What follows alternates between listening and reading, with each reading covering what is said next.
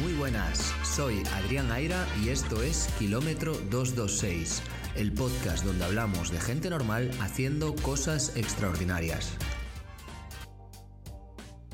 Muy buenas y bienvenidos a otro episodio de Kilómetro 226. Hoy vamos a hablar con Ichaso, con Ichaso Ferreras, que forma parte del equipo de Oxfam Intermón. Esta ONG se dedica, ya sabrás, a ayudar en los sitios donde es más importante, sobre todo ayuda internacional.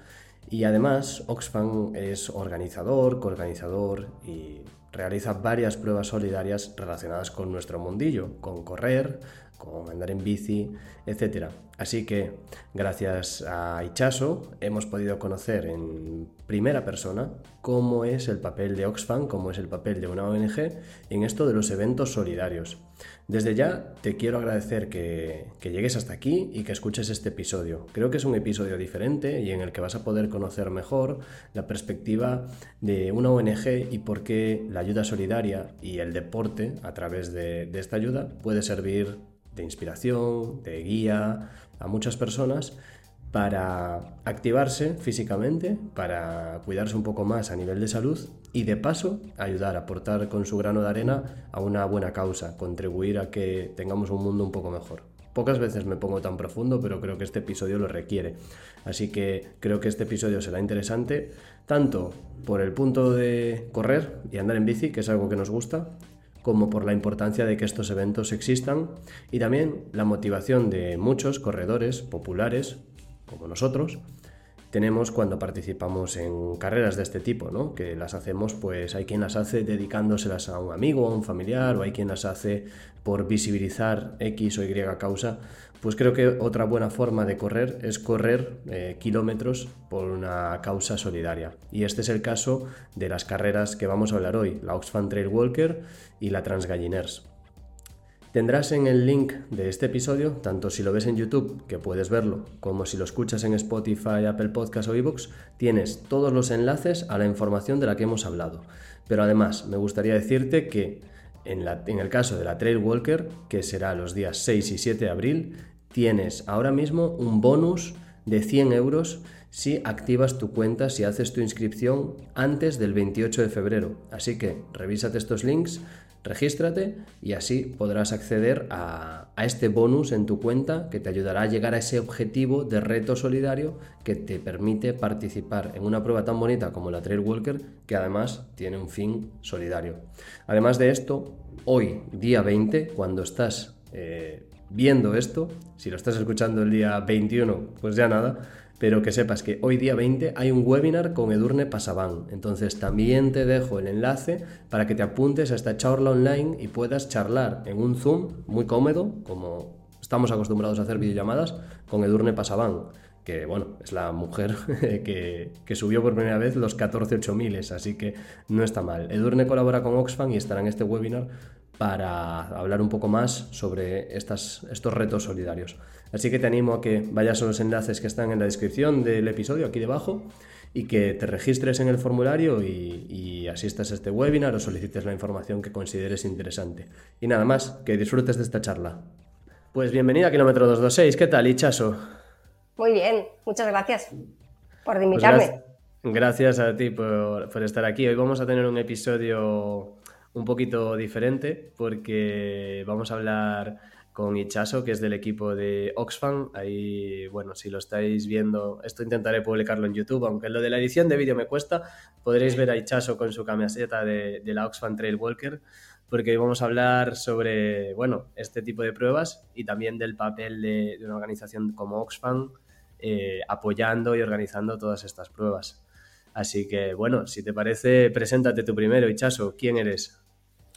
Soy Ichaso Ferreras, trabajo para la ONG Oxfam Intermon y mi rol dentro de la organización es la de eventos deportivos. Y eh, el equipo eh, al que pertenezco, que nos llamamos Engagement Colectivo, el evento más conocido de los que organizamos es la Oxfam Intermon, el Oxfam Intermon Trail Walker.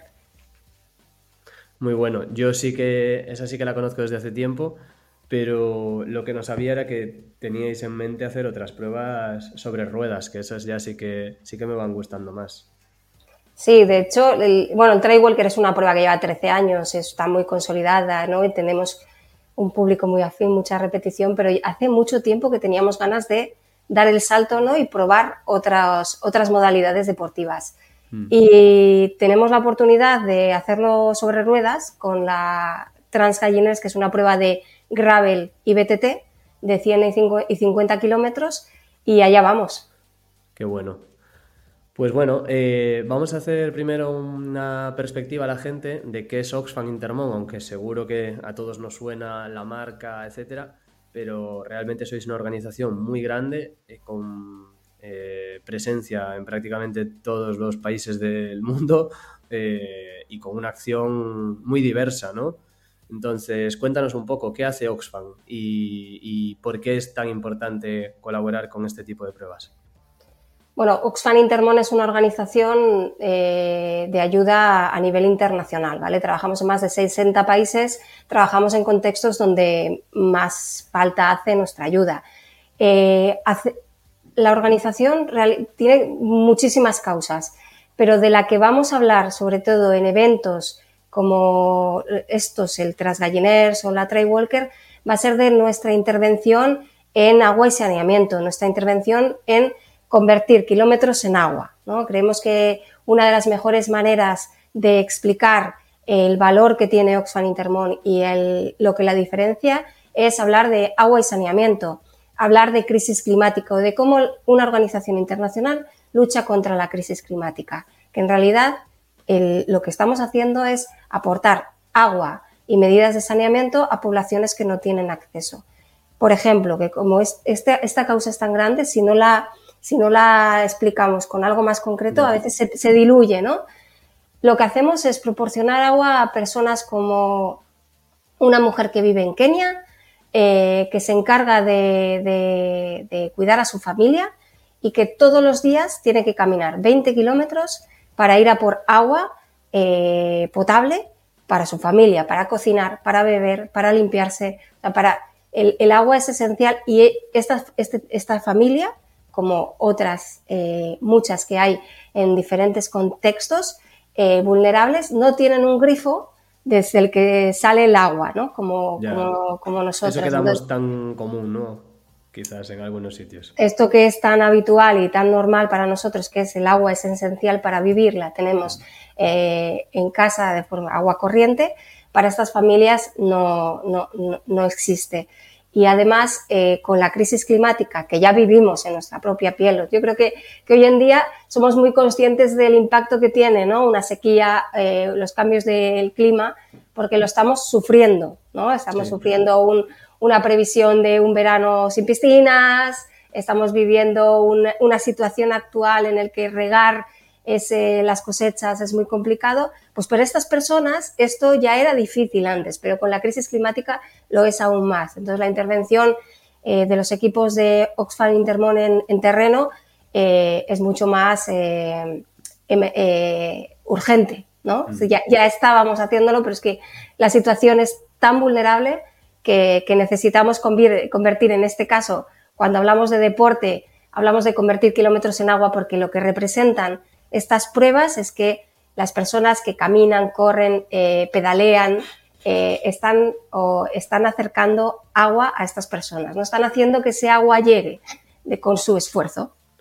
Que además muchas veces yo he visto algunos documentales, vi el de, el de Bill Gates en Netflix, de cómo financiaban también la construcción de procesos de saneamiento en alguna de estas zonas, etcétera y decían que al final es una de las cosas que más impacto directo tiene sobre esperanza de vida, porque el agua es, por supuesto, lo que bebemos, pero también es salud, ¿no? Vía higiene, vía condiciones de mayor salubridad. Entonces es como que lo que mayor impacto va a tener en, todo lo que va a pasar después, ¿no? Que muchas veces nos centramos en, pues, eh, no sé, pensar en qué acción humanitaria pueda ser medicinas o, educación o cosas así, pero es que antes de eso eh, quizás ya venga incluso la propia supervivencia, ¿no? Y teniendo acceso a agua se cubre gran parte de, ese, de esa base. No lo sé, yo estoy hablando con de hecho, una visión un poquito eh, desconocida seguramente. Bueno, como la de cualquier persona, que decir, al final, eh, pero es, básico, el agua es, es un bien básico para vivir. Entonces, en una situación de emergencia, ¿no? vamos a poner un ejemplo también para no entrar en cifras estratosféricas, pero ahora en Gaza están viviendo una situación de emergencia. ¿Y qué es lo primero que falta? Comida, agua, las cosas básicas de, cualquier familia. Entonces, eh, entrar en el... Bueno, Oxfam Intermón ya trabajaba en Gaza, ¿no? Nosotros, al ser una organización que lleva tantos años con tanta experiencia, ya tiene presencia en estos países a través de equipos locales, que, son, que son organizaciones locales, que es como trabajamos. ¿eh? Entonces, esta, eh, esta presencia nos ayuda a que en el momento en el que nos han dado puerta para que la acción humanitaria entre en un, en un territorio como el de Gaza, en una situación tan vulnerable como la que es ahora, tras, eh, en un momento de conflicto, no poder habilitar esas medidas de higiene, saneamiento y agua que son tan indispensables para seguir viviendo, o sea, para salvar vidas. Entonces, cuando hablamos de agua es muy fácil entender que es un elemento para salvar vidas, para evitar que más gente muera. Porque agua contaminada son enfermedades, porque sin agua, sin beber agua no podemos vivir, sin poder eh, tener medidas de higiene eh, enfermamos fácilmente, pero también el agua, lo que tiene Oxfam es una organización que no solamente interviene en una emergencia, voy, pongo agua y me voy, sino que es una, organización que hace desarrollo, que en una emergencia se puede quedar perfecta en una situación de emergencia, para nosotros dura dos años y luego esta situación de emergencia que para igual otra organización que tiene otra especialidad puede durar tres meses. En el caso de Oxfam Intermón es más a largo plazo, en dos años, hay que rehabilitar el sistema de agua para que esta gente siga teniendo agua. Y además, al ser una organización de desarrollo, una vez de desarrollo, una vez que ha acabado la situación de emergencia, nuestro papel es la de impulsar que estas comunidades eh, puedan salir por sí mismas de esta situación de vulnerabilidad, de pobreza. luchamos contra la la, contra la pobreza, contra las desigualdades que provocan la pobreza. Entonces, no nos quedamos en una primera respuesta de salvar vidas, sino que, exacto, que cada, que cada organización tiene su función, ¿no? Pero en, en este caso somos una organización que tiene que perdurar y conseguir que realmente estas entidades locales con las que trabajemos sean capaces de dar respuesta a sus poblaciones por ellas mismas. ¿no? Entonces, este empuje, eh, este acompañamiento lo que, lo que conseguimos. Y lo conseguimos gracias a donaciones de personas particulares, de entidades, y por eso esto de inventarnos ¿no? eventos que enganchen a gente, que enganchen a colectivos. Y el deporte es una cosa que cuando lo unes con solidaridad, ¿no? Tiene un plus de motivación que, es win-win, ¿no? Porque casi estás eh, cogiendo en un sitio para, para llevar a otro esa ayuda pero es que en el sitio en el que tú captas, digamos, también dejas una huella positiva, porque al final un evento deportivo no deja de ser bueno ya para la sociedad que lo recibe. O sea, un evento deportivo es algo que nos mantiene en forma, en salud, nos hace pasarlo bien, disfrutar, comunidad, ¿no? Sí, es un, es un momento en, ¿no? en, el que te pruebas a ti mismo, lo estás viviendo, lo estás disfrutando y se lleva un, una causa, ¿no? un mensaje, un para qué, te dan mm. más ganas de participar. Mm. Es decir, es que voy a entrenar para esta prueba, pero realmente porque ¿no? siento que, es, que tiene, tiene un fin, ¿no? No solo para mí, sino que es más colectivo. Y como tal es así que las pruebas que, que realizamos eh, no son individuales. Aquí el, reto deportivo, en ningún caso de estas pruebas que voy a explicar, es individual. Porque el, reto no es ganar per se. Y no es individual, es en equipo. Quiere decir que, Adrián, no te vas a apuntar solo a la Trailwalker, es imposible porque tiene que ser en equipo. No te vas a apuntar solo a la Transgallines de la pedalada, ¿no? Porque tiene que ser en equipo. Es algo que también cuando hemos creado estos eventos, también hemos pensado en, es que tiene que ser colectivo, tiene que tener un fin también de, de equipo, de familia, de lo conseguimos entre todas o entre todos y esto es lo que nos caracteriza. Entonces, no lo podremos comparar ¿no? con una triatlón al uso o con una prueba de correr al uso que es más individual, mm. sino que es algo que es un reto en grupo. O sea, hay que mm. llegar, salir y llegar juntos. Que, son, que esas son muy guays, ¿eh? Yo he participado en algunas, eh, incluso triatlones, por ejemplo, en equipo, que, que, está bien, porque al final no vamos a tener todos el mismo nivel y al final no se trata de tirar más fuerte, tirar más rápido, sino trabajar en equipo, que, es lo guay de ese tipo de pruebas. Sí. Sí, el, de hecho hemos probado con una triatlón, ¿eh? Nos ¿Ah, estrenamos con la Tricross de Madrid. Sí, este año se canceló porque se hace en la Casa de Campo de Madrid y había una bacteria en el lago. Eh, ah, sí, y esto, que vaciarlo. exacto, entonces eh, es algo que, que, se puede repetir y ya no tiene sentido, ¿no? Pero que probamos la modalidad de tres deportes, ¿no? Y para el de, triatlón y, el, de, el de equipo era el que mejor funcionaba en lo que, en lo que nosotras proponemos. Pero bueno, este año no, no tenemos triatlón. Bueno, seguro que vendrá. Vamos, a correr o a, bici y, la, y, lo de nadar ya llegará. Que por aquí a unos cuantos ya, ya seguro que les gusta la idea. bueno, pues vamos a entender también un poco más eh, cómo, qué, qué, aporta Oxfam en la coordinación de estos eventos, porque intuyo que tampoco vais solos, ¿no? O sea, no, no todo la organización de estos eventos, la parte logística siempre hay algún, algún partner eh, profesional, porque Oxfam Intermón se dedica a lo que se le tiene que dedicar, ¿no? ¿De qué sabemos nosotros? Pues de agua, ¿no? De la causa, de la causa solidaria. Eh, pero llevamos 13 años haciendo Trailworkers, ¿no? Entonces tenemos un partner logista que es quien nos acompaña, pero lo hacemos todo de la mano. Así a diferencia con una prueba quizás que tiene pues un, ánimo de lucro. es que todo lo que hacemos de manera, cuidar la prueba, eh, todos los habituallamientos, los puntos de control, acompañamos al, a la agencia logística para que, para que se haga también cuidando muchas cosas. En nuestro caso, cosas como sostenibilidad, no son cosas que sí o sí tienen que estar. No podemos estar hablando de la crisis climática y luego plantarte un montón de botellitas de agua de plástico, ¿no? Que contaminan un montón. Entonces, aquí Cada uno tiene que llevar su soporte, ¿no? Para beber. Sí, tenemos lo que pedimos es que en, la prueba de bici se lleven los bidones, en la prueba de, eh, de, resistencia al trail walker se lleven su, eh, sus envases, ¿no? Su vaso, su, sí, exacto. Eh, y nosotros intentamos habilitar todo lo que sea más sostenible. También anuncio que estamos en sequía y nos acaban de contar que no vamos a poder poner fuentes de, la, red de distribución de agua pública. Y estamos ahora viendo cómo conseguir, ¿no? Movilizar agua a esos puntos. Sin tener que volver al envase individual de plástico. ¿no? Entonces, con esto que quiero explicar, que cuidamos mucho eh, qué es lo que se va a encontrar en la experiencia de carrera ¿no? del participante eh, pero tenemos que tener en cuenta todos estos factores. Por lo tanto, cosas como un habituallamiento, ¿no? Tú llegas al trail walker o a la Trasgallines y te encontrarás un habituallamiento correcto, ¿no? Habrá un poco de fruta, habrá un poco de lo básico, pero no puedes esperar que esta prueba, ¿no? Sea, esta en la que me dieran butifarra o, ¿no? es, de hecho, cuando lo tenemos con el trail walker tenemos paella, butifarra, es porque hay una empresa que lo dona, ¿no? Entonces, esto es lo que te encuentras, pero a cambio, ¿qué te encuentras? ¿no? Dices, pero una experiencia muy cuidada. Al Trailwalker, 13 años, después de 13 años pasando y haciendo la misma, o sea, hemos cambiado ubicaciones, pero por ejemplo la que tenemos ahora el 6 y 7 de abril, en la vía verde de Girona, desde Olot, desde el Prepirineo, hasta el mar, hasta el Mediterráneo, hasta San Feliu de Guíxols, que son 100 kilómetros, o la versión de 50, que son desde Olot hasta, hasta Girona, eh, te encuentras cada, los puntos de habituallamiento más o menos cada 10 kilómetros un punto de, de, habituallamiento que es una meta en sí. O sea, tú, tú pasas por una alfombra verde, ¿no?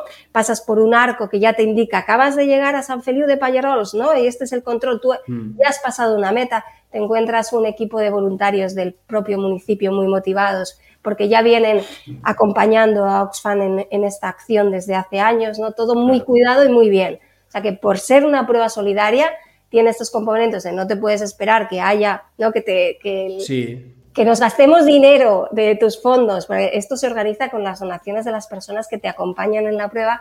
No puedes esperar que nos lo gastemos en eh, hacer una paella.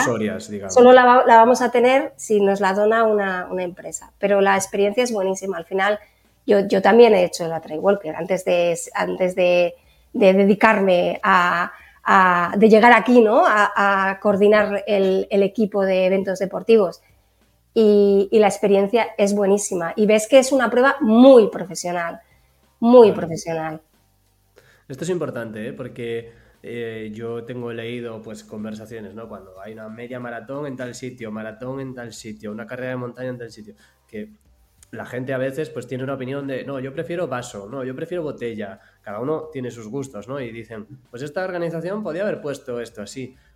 Y, está bien entenderlo, yo no lo había pensado y está muy bien que lo expliques porque muchas veces puede tener un porqué las cosas. Y en este caso el porqué que tú dices de que no haya envases individuales, pues tiene todo el sentido. O sea, al final es una medida de sostenibilidad y vamos a reducir el número de envases de un solo uso individuales y, y ya está, y no pasa nada. Podremos si podemos beber, que al final no es lo importante, tener agua. Agua, habrá, ¿eh? seguro. O sea, no, no, podemos hablar de kilómetros por agua y luego las personas que participan no tengan.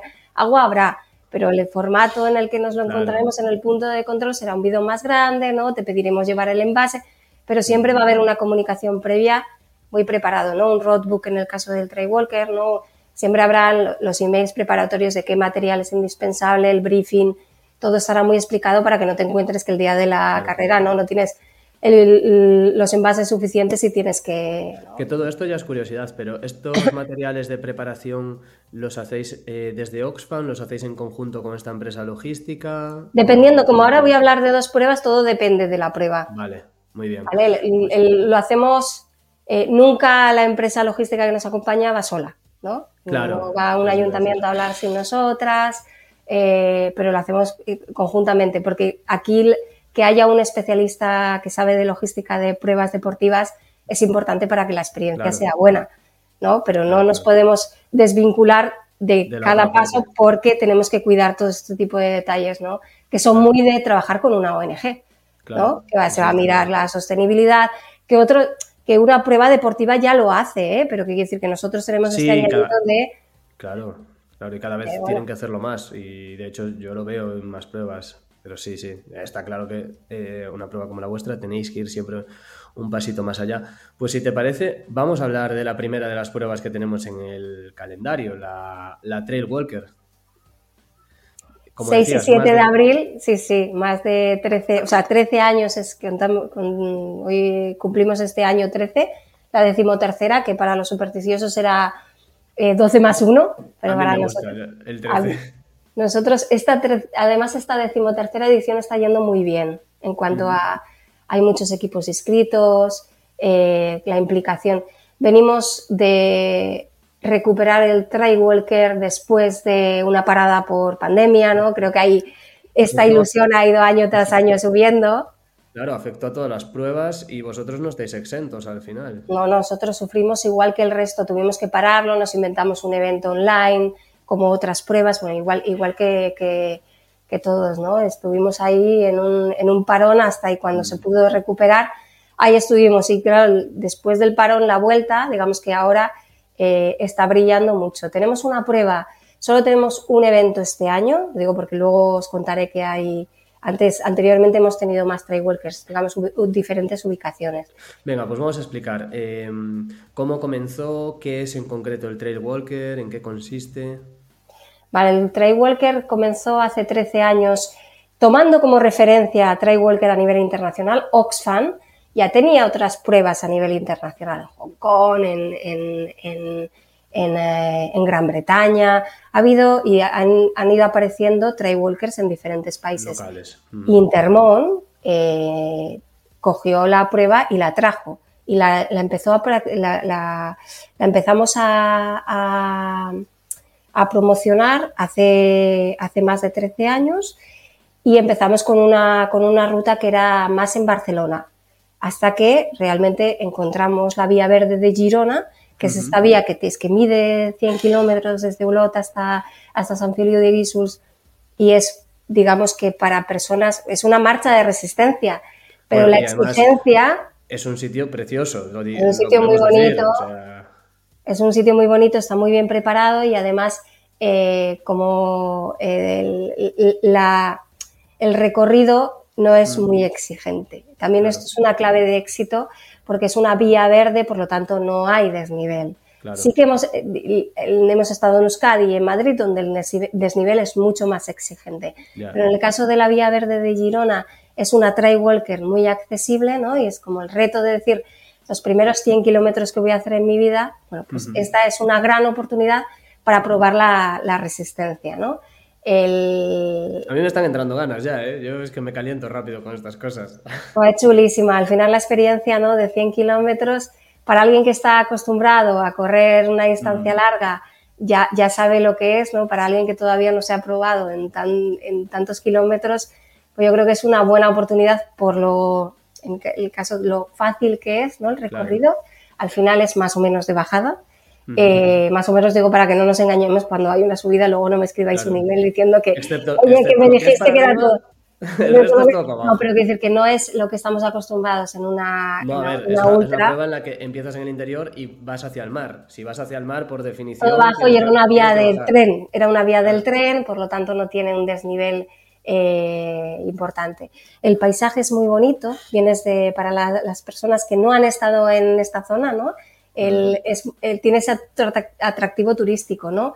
De, bueno, vienes a Girona, yo diría que es el punto Girona o Barcelona, eh, son los puntos más fáciles de acceso desde Madrid o cualquier otra comunidad, y luego, bueno, pues el acceso hasta Olot, que es el punto de salida, que es el Prepirineo, es una zona volcánica preciosa, entonces vamos desde un paisaje muy verde hasta encontrarnos el mar, ¿no? Y vamos pasando por todos estos municipios y es, es, una experiencia turística muy, muy interesante. Entonces, ¿Cómo nació el Trailwalker? Pues nació copiando una, idea internacional que ya estaba funcionando en otros países y que la trasladamos a, Cataluña en el primer, eh, en, primer lugar, gustó mucho y empezamos a crear Trailwalkers en otras comunidades. Nos fuimos a Madrid, donde hemos probado diferentes rutas más o menos exigentes, con unos desniveles acumulados muy importantes, y luego nos fuimos a Euskadi, también en Vitoria, en Vitoria Gasteiz, que tiene un anillo verde, muy, muy interesante. Ahí hicimos un recorrido circular. Tanto Madrid como, como Vitoria son, eran recorridos circulares. También precioso Euskadi, ¿no? todo el paisaje eh, de Vitoria eh, era muy, muy bonito.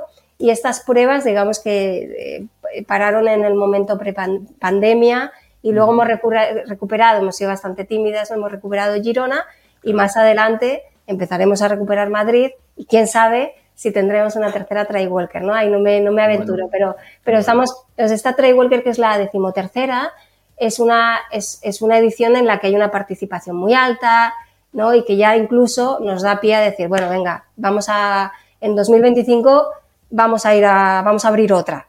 Esto es titular. Esto es titular, no se lo hemos contado a nadie. Exclusiva en kilómetro 226. no, estamos preparando volver a Madrid, porque es una de las ubicaciones eh, que funciona muy bien eh, y entonces en 2025, seguramente en mayo, es cuando recuperaremos la Trail Walker Madrid. No puedo dar ni distancias ni ubicación porque es algo que nos estamos mirando con cariño, pero la intención es volver a dar esta experiencia ¿no? y poder contároslo justo después de haber participado en esta Trail Walker de Girona. ¿no? Bueno, en 2025 volvemos a Girona, Vía Verde, y volvemos a Madrid. Qué bueno. Y sobre las modalidades, decías que hay diferentes distancias, ¿no? ¿Cuáles son exactamente?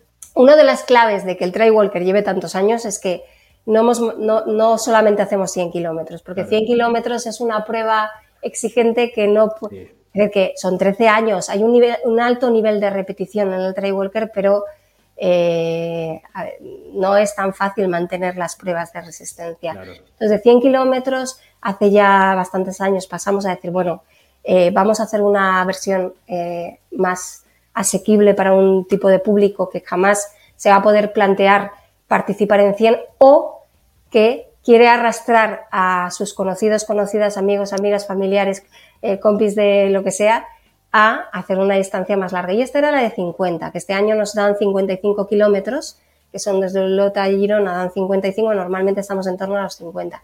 Es la prueba Try Walker de resistencia, digamos, eh, ajustada a poder hacerla caminando durante el día, a que corriendo también sea como más factible, ¿no? Y no la de 100 kilómetros, que es la más exigente. Entonces tenemos 100 que van de a San Feliu, que es la original, la única, la patentada, ¿no?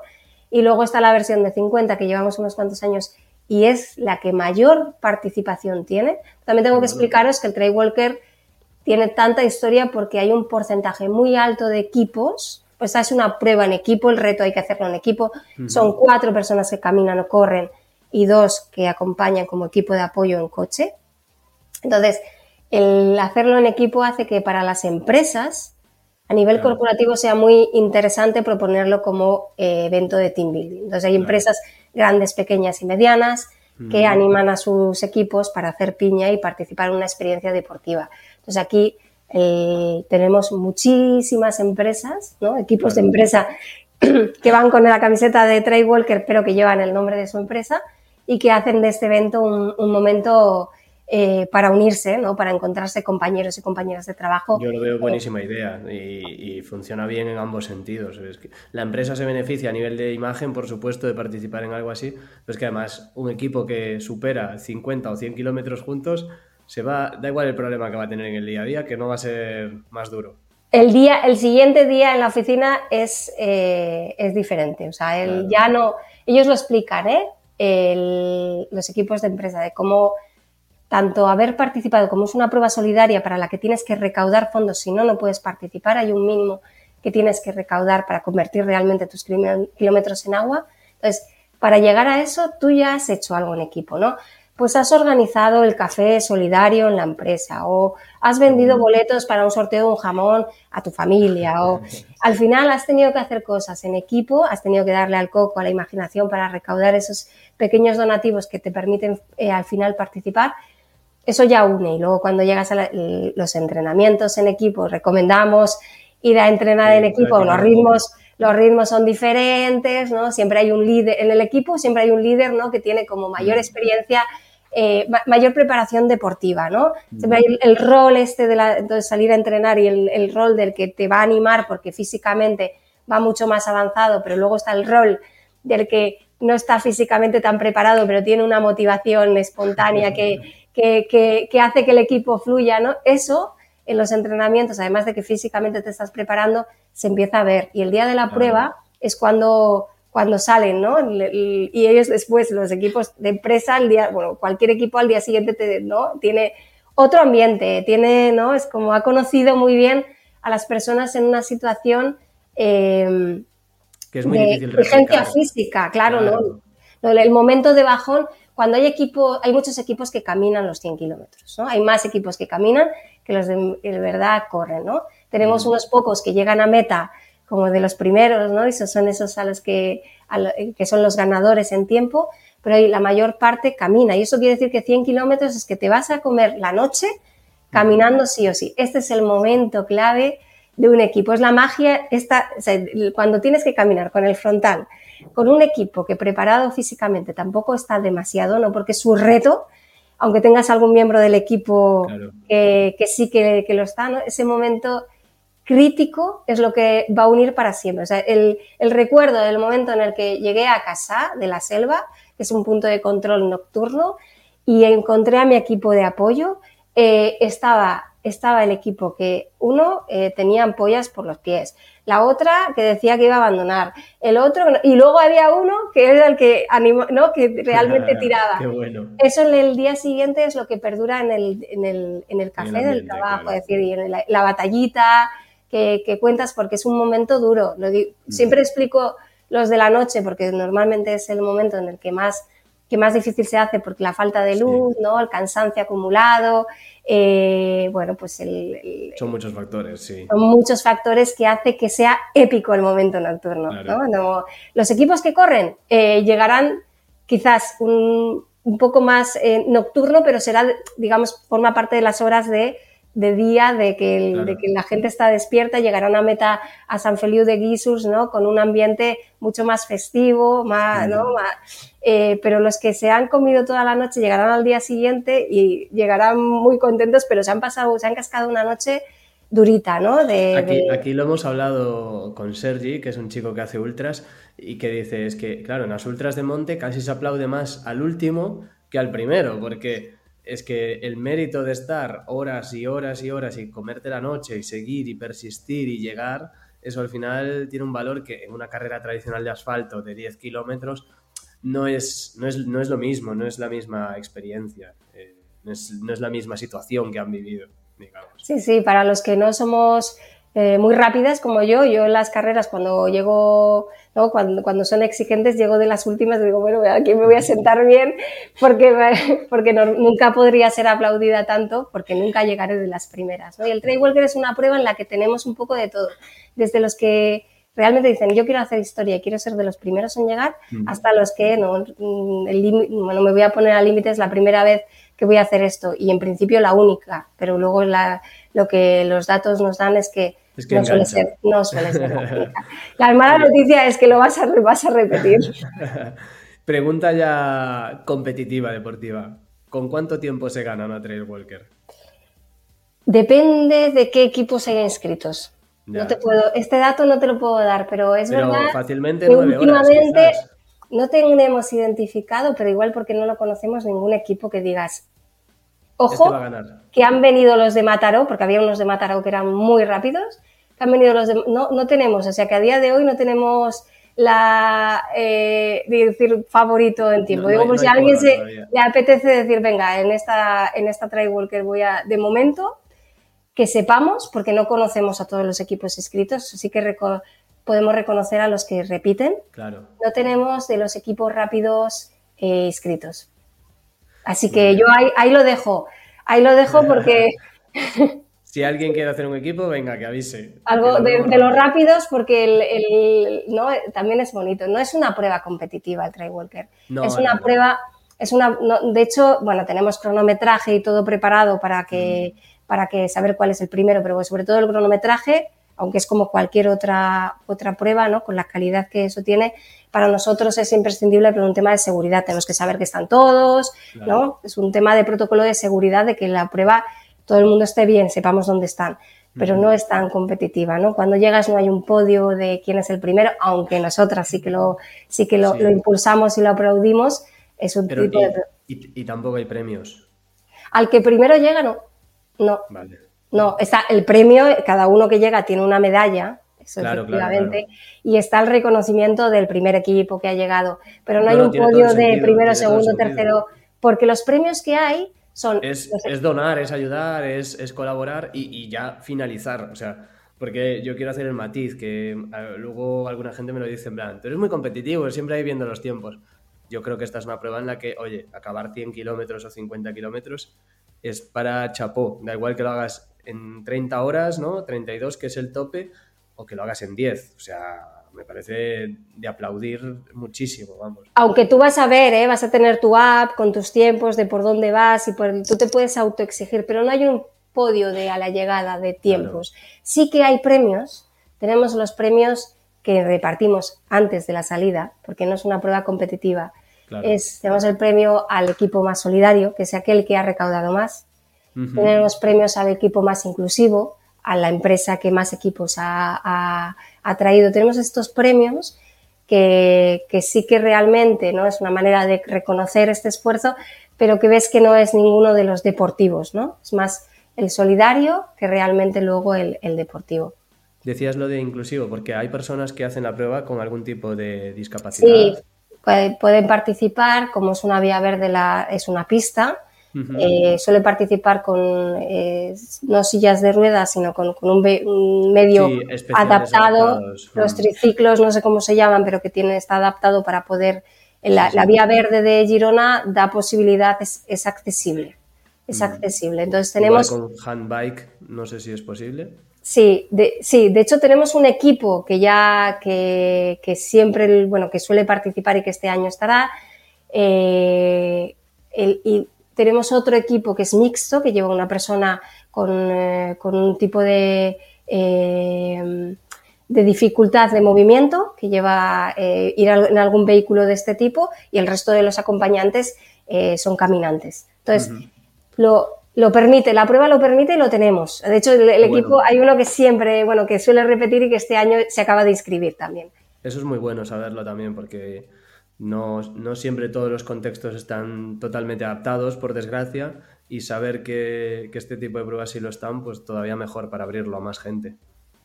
Pues sí, sí, sí, sí que se puede, sí que se puede. Eso es que lo único que, bueno, normalmente nos suelen avisar para que lo sepamos eh, y que, bueno, que sea un, tipo de, vehículo adaptado a ir por pista.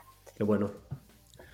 Pues sin duda yo me lo dejo por ahí marcado porque no sé si este año, porque ya me pilla un poco encima, ¿no? Preparármelo de 100 kilómetros, pero, pero a ver si consigo liar algo por ahí. Y tenemos una, he contado las distancias que llamamos largas, que son la de 100 y 55, pero tenemos una distancia que sacamos justo post pandemia, que es el tercer año, que son 10 kilómetros.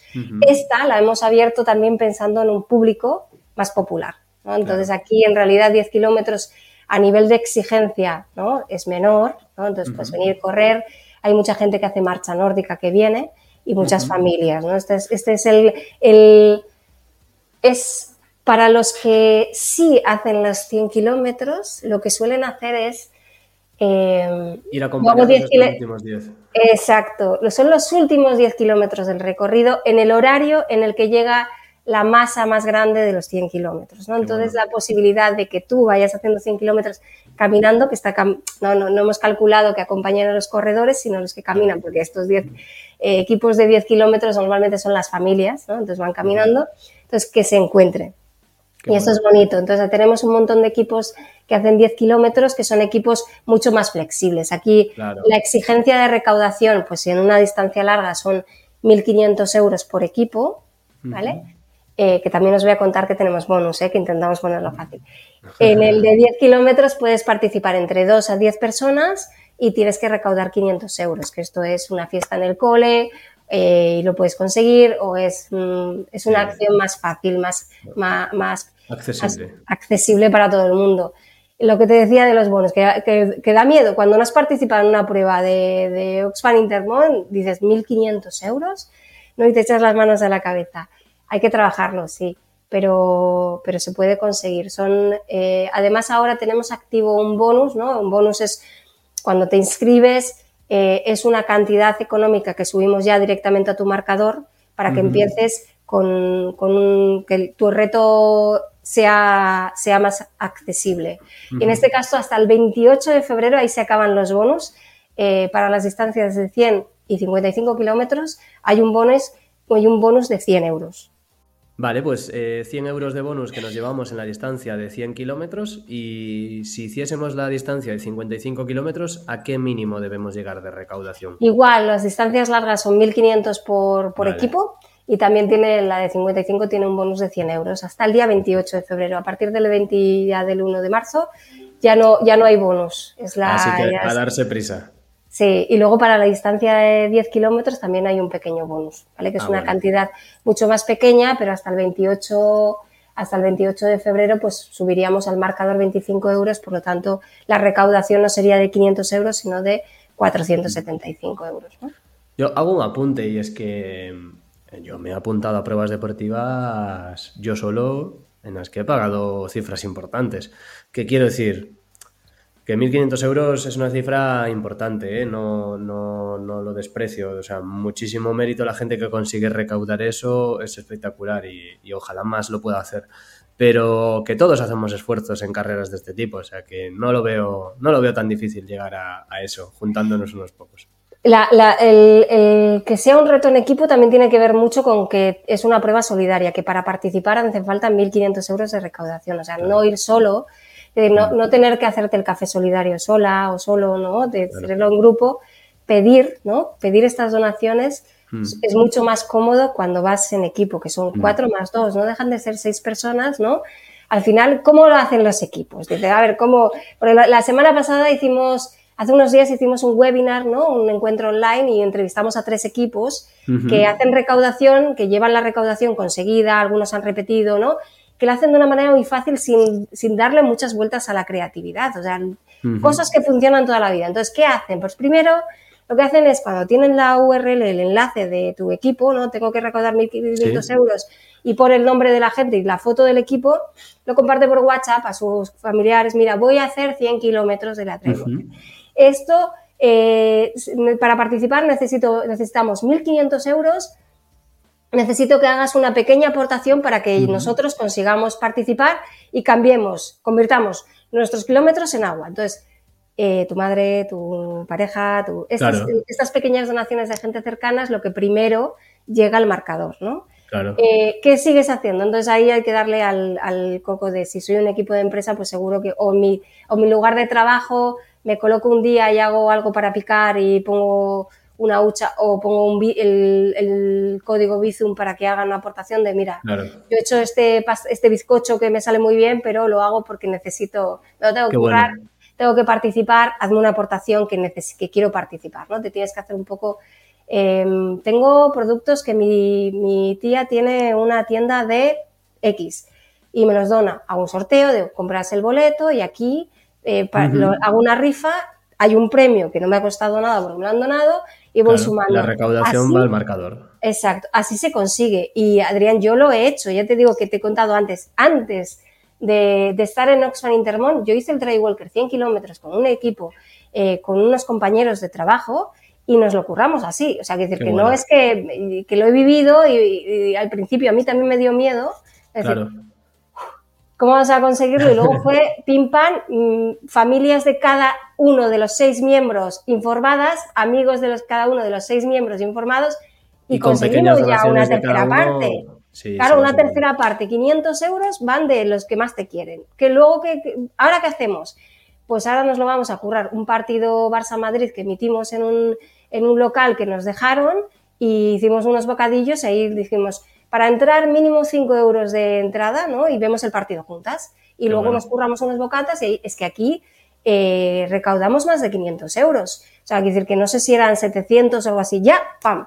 Ya tenemos casi el marcador hecho. Y lo último fue el sorteo del jamón, del que uno del miembro del equipo tenía lo que, el ejemplo que os he puesto, que tiene una tienda de jamones, nos dio un jamón muy bueno y entonces sorteamos y aquí ya dijimos, bueno, y luego nosotros superamos los 1.500 euros. O sea, fuimos, por, fuimos por delante, nos resultó... Porque hay mucha gente que supera la cifra, entiendo. Hay mucha gente que luego entra a la competición de voy a ser el más solidario.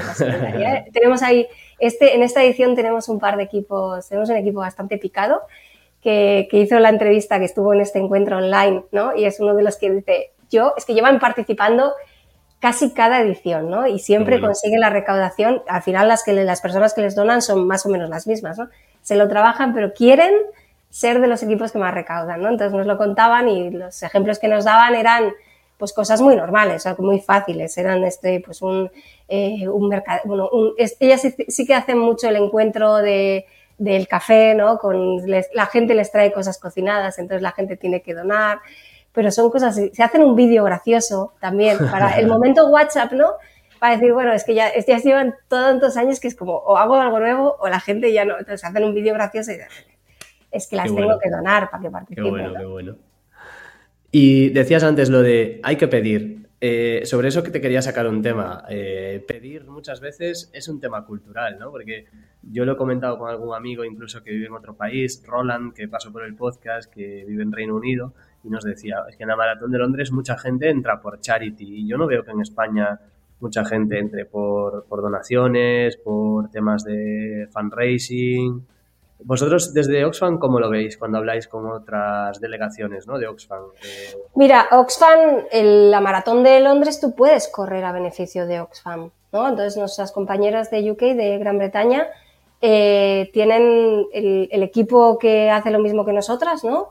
Eh, de eventos deportivos, impulsan participar en la maratón de Londres. ¿Qué es lo que pasa? Que aquí nos gustaría impulsar participar en la maratón de Barcelona, en la de Madrid, en las, en, las diferentes maratones que tenemos muy buenas y muy potentes aquí, pero es más complicado porque para partir en la maratón de Londres sí o sí tienes que para participar es como el Trail Walker, tienes que recaudar. Entonces, para tener esta inscripción está condicionado. En nuestro caso, sí que tenemos corredores, corredoras, ¿no? que participan y recaudan fondos, pero no está condicionado. Entonces, tiene, tiene que tener como un componente más, eh, está más motivada esta persona.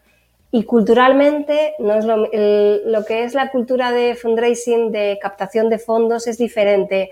Aquí, en Gran Bretaña, en Francia, eh, es otro nivel. Eh, mm. Aquí sí que somos muy solidarios, pero no de esta manera. No estamos tan, somos muchísimo más modestas, ¿no? Tú, te cuesta, no es tan evidente que te vayas a animar, Adrián, a hacer esto que te digo yo de decirle a tus familiares por WhatsApp con un vídeo simpático que vas a participar. Nos da más, eh, vergüenza. ¿no?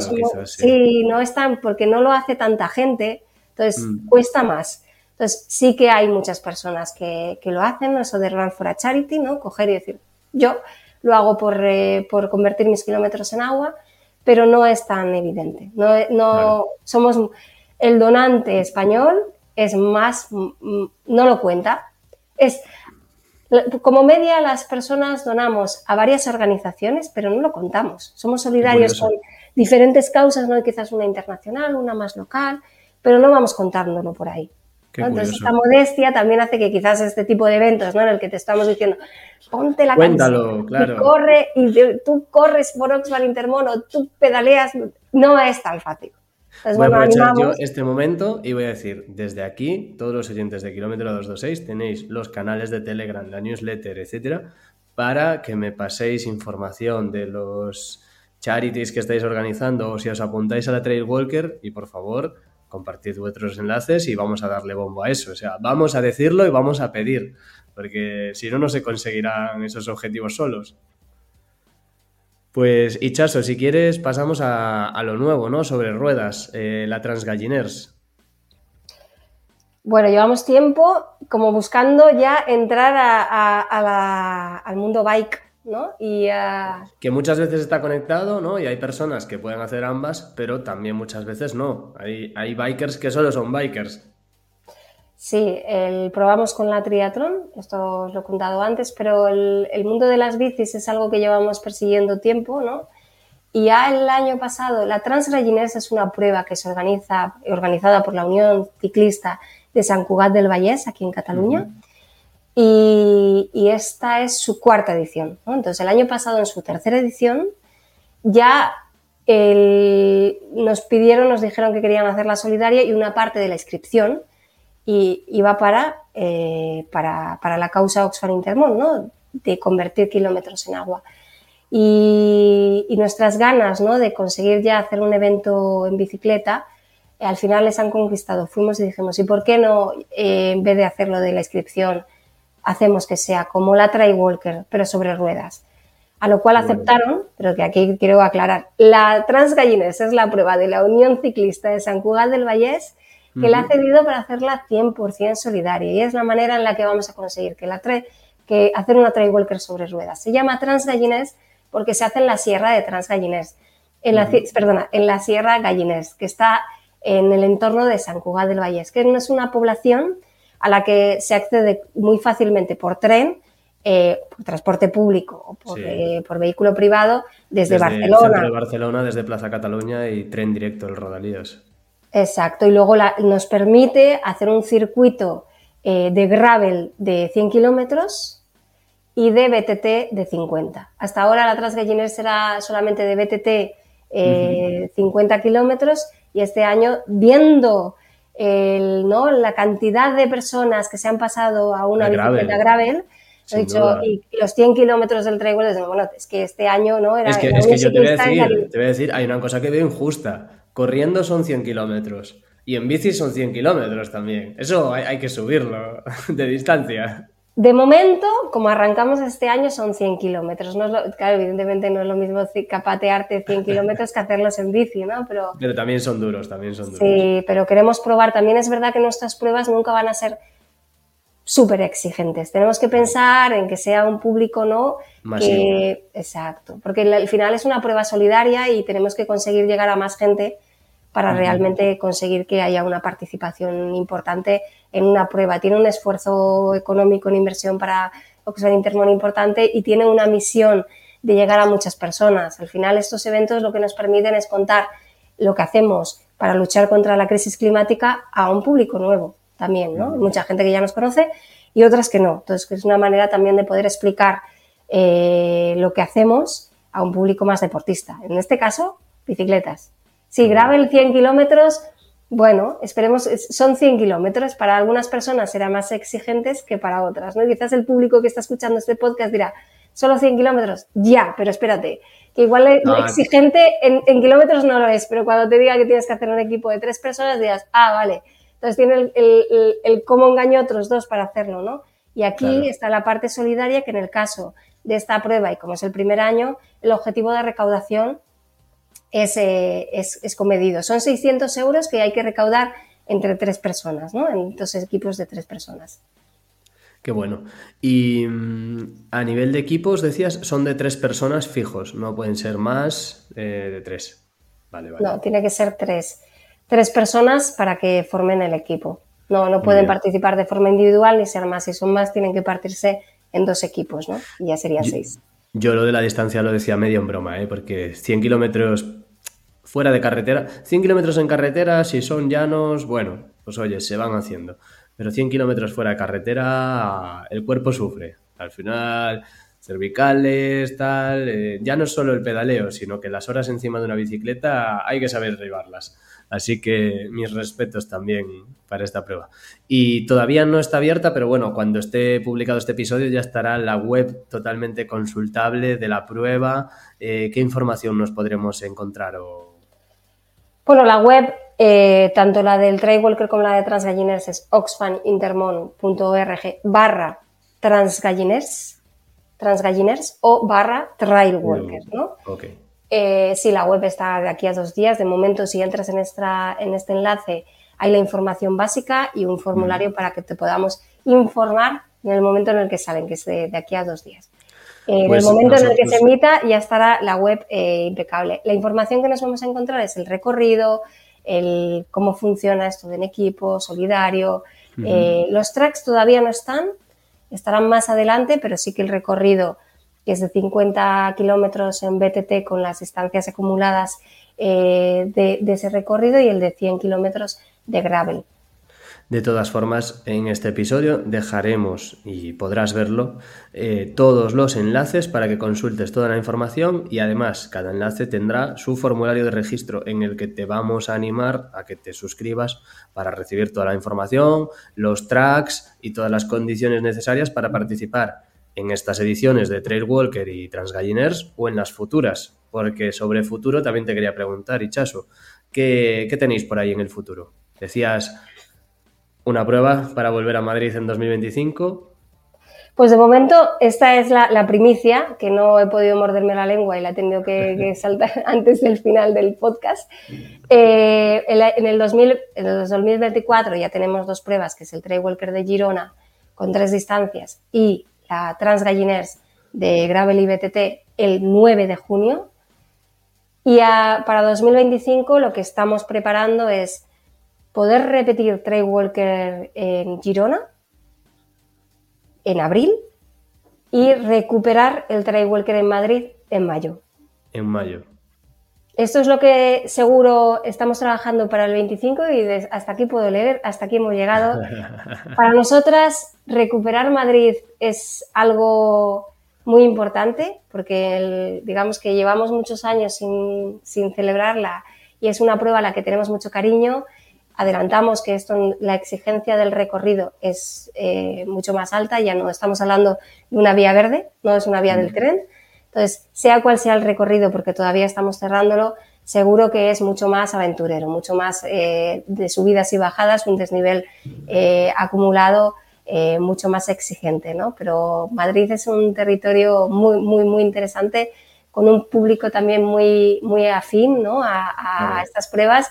Sabemos que hay mucha gente que cuando le contemos después del Trail Walker de Girona que abrimos Madrid de estos repetidores, que tenemos muchos, no van a decir, bueno, pues ya ahora voy a Madrid, ¿no? Que ahí, que ahí habrá un, un público que repetidor que, que, volverá a Madrid y con mucha ilusión de, que, de volver a estar allí.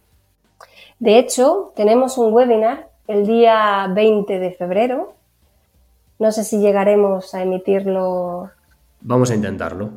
sí, el día 20 de febrero hacemos un. acompañamos a los equipos en esta experiencia en el antes, durante y después. Y en el durante, que es ahora para el Trail Walker de Girona 6 y 7 de abril, hemos hecho uno recientemente para explicar cómo se recaudan fondos y el día 20 de febrero tenemos uno para motivar a los equipos y lo, lo, hace nuestra embajadora, que es la alpinista Edurne Pasaban. Ah. Edurne eh, nos ofrece una sesión el, día, el día 20 de febrero a las 6 de la tarde gratuita, abierta a cualquier persona que esté interesada, si solamente se tiene que apuntar.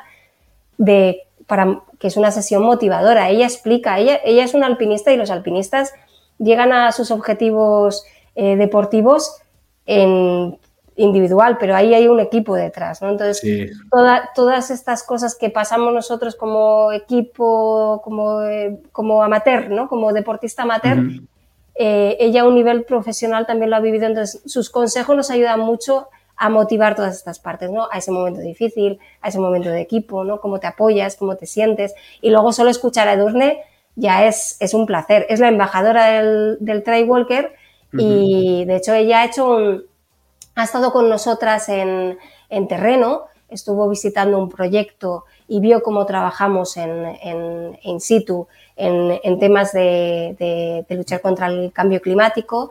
Eh, ha hecho un documental con nosotras. Entonces, es una persona súper implicada que lleva la causa como muy dentro, pero bueno, yo sé que la gente que va a venir a, a, verla es porque realmente ella es, es una alpinista eh, y una persona que, que puede transmitir eh, muchas cosas que, que, nos pueden ayudar en los retos deportivos. Así que aquí a animar eh, a, a, participar en el webinar. Que para quien no lo sepa, Edurne Pasaban fue la primera mujer en la historia en alcanzar los 14 8000. O sea, ahí es nada. Pues, Ichaso, yo la verdad es que solo te puedo agradecer que hayas venido hoy aquí a contarnos esto, conocer mucho mejor el punto de vista desde, desde cómo lo organizáis desde Oxfam, cómo lo vivís, las particularidades de una prueba como la que organizáis y sobre todo animar a la gente a participar en estas pruebas tan chulas que tenemos eh, ya en, en, el calendario. La Trail Walker, que, que ya estamos al final del plazo, así que aprovechad ese bonus que nos comentaba Echaso, que ahora mismo tenéis 100 euros eh, que se cargan directos en vuestra cuenta para las distancias de 55 y 100 kilómetros y sobre todo echadle un ojo a la Transgalliners, que, que tiene pintaza tanto en PTT como Gravel. Además, en Cataluña, que sé que el gravel está pegando fuerte, que hay un montón de pistas, hay un montón de rutas, se está fomentando mucho la cultura del gravel, cafés de gravel, tiendas de gravel, o sea, la gente está a tope con el gravel en Cataluña. Viene gente de todo el mundo a vivir a Girona y a, hacer ciclismo de gravel, o sea, eh, eso tiene que ir, tiene que ser una prueba insignia, vamos. Pues muchas gracias, esperamos que las personas que estén escuchando este podcast y se animen a participar en cualquiera de las pruebas tengan una experiencia única y, y que repitan. Claro que sí. Pues nada, gracias Ichaso, dejaremos los enlaces a toda la información y a los que estéis escuchando esto, si os ha gustado, pues registraros en esos enlaces para que Oxfam pueda compartiros los tracks, las particularidades de cada prueba y también podéis descubrir historias de estas como cómo se recaudan fondos, que ya decía Ichaso, por ejemplo, que se hacen webinars para ayudarnos a, hacer todo ese reto solidario. Pues muchísimas gracias, Ichaso. Eh, lo dejamos por aquí y estaremos muy atentos a todas las novedades y aquí estaremos en Kilómetro 226 para contarlas. Muchas gracias. Bueno, pues ya lo habéis visto. Esta charla nos ha servido para conocer un poquito más sobre la perspectiva de cómo es organizar una prueba y en este caso cómo es organizar una prueba solidaria, una prueba que no tiene un objetivo de lucro económico, digamos, sino que tiene el único objetivo de que cada kilómetro que tú haces, cada kilómetro que tú haces además en equipo, eh, gracias a rodearte de gente que comparte una causa, estarás ayudando a que en otra punta del planeta otras personas puedan tener unas mejores condiciones de salud, de vida y, bueno, en definitiva, aportar un poco de esperanza allá donde se pueda. Creo que si estás viendo esto, pues seguramente estás entre el 1% de población más privilegiada del planeta, como yo. Así que eh, creo que es un buen momento para pararte un momento, nunca mejor dicho, y pensar pues, que a lo mejor aunando algo que nos gusta, algo que nos apasiona, ¿no? como es correr, como es movernos, hacer actividad física, estamos haciendo un montón de cosas buenas, porque, bueno, lo he dicho mil veces, pero es que estar en forma es una cuestión de salud pública, es una cuestión de responsabilidad y también es una cuestión egoísta, ¿no? Vas a vivir mejor, más feliz contigo mismo, misma, etc. Pero es que además, en este caso, con estos retos solidarios, estarás ayudando a aportar tu grano de arena a una causa que, que, va a hacer bien a muchas personas. Así que nada más, como lo decía al inicio, anímate a consultar estos enlaces que te dejo aquí abajo en la descripción de este episodio y si esto te gusta o si estás pensando en compartir este reto con alguien, con compañeros, compañeras de trabajo, oye, pues pásale este podcast, informarles y a ver si entre varios os animáis tanto a la Trail Walker, que se hace corriendo corriendo, caminando o caminando, eh, ahí el, objetivo deportivo es absolutamente secundario, eh, como la Transgalliners, que es una marcha ciclista eh, que se puede hacer en modalidad de BTT o de gravel. Así que no tienes excusa. Si estás escuchando eso, seguro que algo de todo esto que te he dicho va contigo. Así que nada más, espero que te haya gustado este episodio, como decía, un poquito diferente y que nos vemos en el siguiente. Un abrazo.